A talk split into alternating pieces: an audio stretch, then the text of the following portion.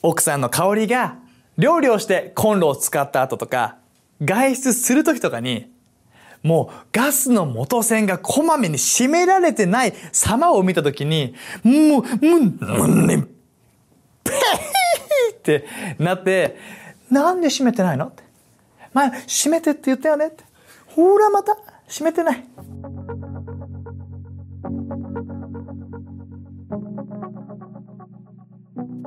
皆さんこんにちは。ライフハウス東京のたすけです。ヘルシーシンキングへようこそ。この動画ではあなたが素晴らしい人生を生きるために必要な健康的な考え方について聖書から話していきます。皆さんこんな風に思った経験ありませんか？イライラ。ご一緒にイライラ。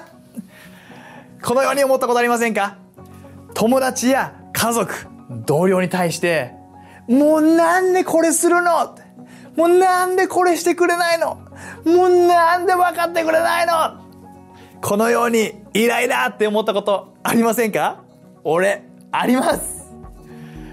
だからこそ今日は誰かにイライラした時に俺たちが持つべき健康的な考え方について話していきます。イライラといえば僕こんなエピソードがあります。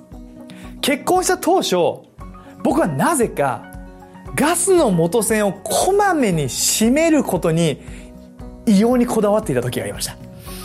そういう人いますか？例えば奥さんの香りが料理をしてコンロを使った後とか外出する時とかにもうガスの元栓がこまめに閉められてない様を見た時にもうもうもうねペーってなってなんで閉めてないの？前閉めてって言ったよねってほらまた閉めてない、ね、このようにねイライラっとしてこうもういらない喧嘩の種を投げてしまうようなそういう言葉を出してしまう時があったんです。あなたにはそんな経験ありませんか？僕はだいぶ器小さいです。もう哀れみを持ってこいつは最低だなと思ったらねいいねしてくれたら嬉しいです。ぜひ他の人にもね知らしめちゃってください。でそんな時に神様が僕の肩をトントンってして教えてくれたことがあるんです。助け助け奥さんのできてないところをリストアップしてるみたいだけども君は完璧なのかい？君のできてないことのリストも考えてみればうんと思って頭の中に自分の普段してることをがもうどんどん出てきたんです。例えばトイレの電気を消し忘れてしまっていたりとかもしくはあの買い物頼まれたのにあの肝心なものを買わずに余計なものだけ買って帰ってくるとかあとはあの洗濯機朝回したのに他のことに気を取られて一日干し忘れてしまったりとか買ってきたレモンを冷蔵庫に放置してしまって新しい生命体を生み出してしまったりとかあとはあの洗い物頼まれたのに後でやるって言って結局やらなかったりもう自分ができてないことがぶっばーっていっぱい出てきたんです。そして一方香りはいつも美味しい料理を作ってくれるしいろんな家事を率先してやってくれるしまた俺が家事に対してえーって言った時もしょうがないなって言ってやってくれたりする時もあるし、ね、それに気づいた時に自分の小ささに気づいたんです。神様が気づかせてくれたことは自分が全く完璧じゃないのに奥さんに完璧さを求めていた。自分が全く完璧じゃないのに奥さんの小さなできてないところだけを見てそこにイライラしてしまっていた。神様はイエスの十字架によって俺の全ての過ちと欠点と失敗を許してくれたのに許された俺が他の人の小さなところを許すことができていない。何か学べるような気がしませんか？誰かにイライラした時に思い出してほしい聖書箇所があります。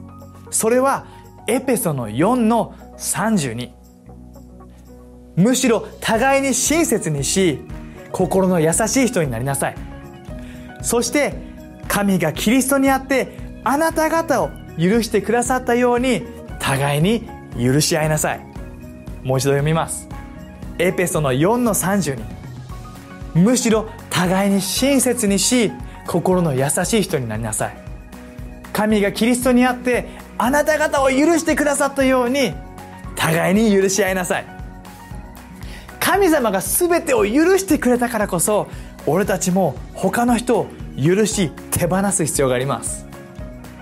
誰かにイライラした時に、俺たちが持つべき健康的な考え方は、ブブッ、自分が完璧じゃないように他の人も完璧ではない。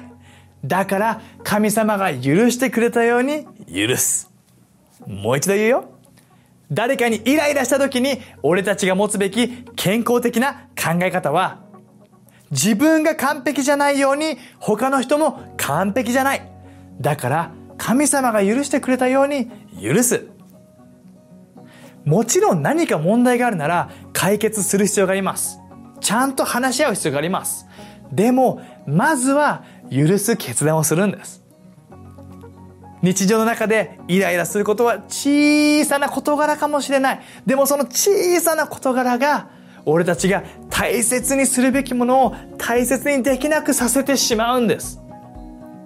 だからこそ、小さなこと、大きなこと、そのサイズに関係なく、俺たちはいつも神様が許してくれたように許し続ける必要がありますね。これがクリーンハートです。